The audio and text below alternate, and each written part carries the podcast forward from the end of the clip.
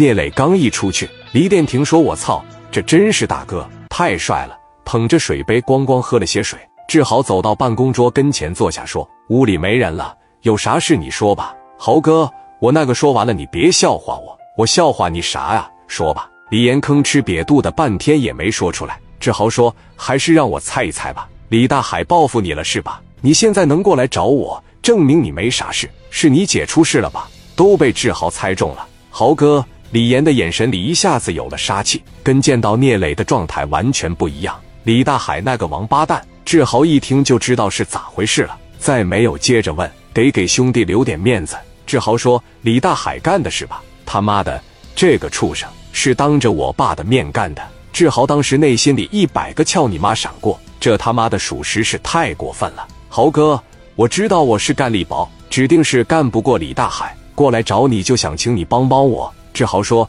你想让我给你派点兄弟跟他火拼吗？”豪哥。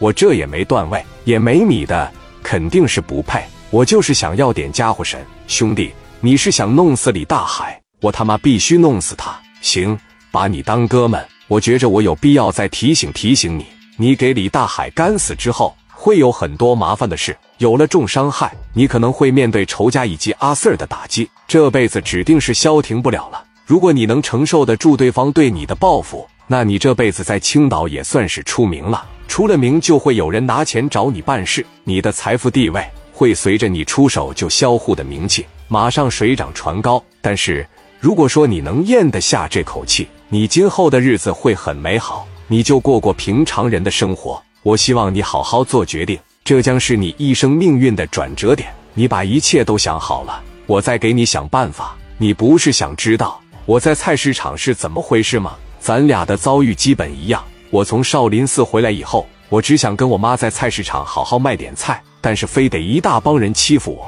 让我没法过消停的日子。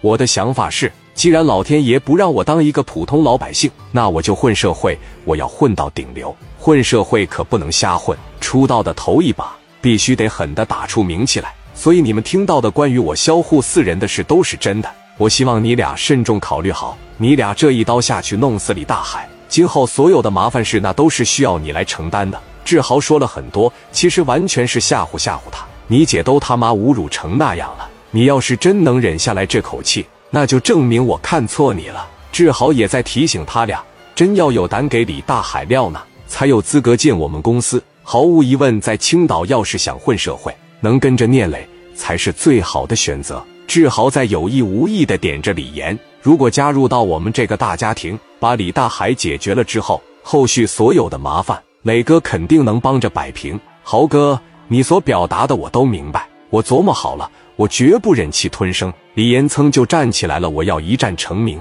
黎殿廷也站起来了，操，李岩的姐姐就是我黎殿廷的亲姐，我要帮着李岩一起销户李大海。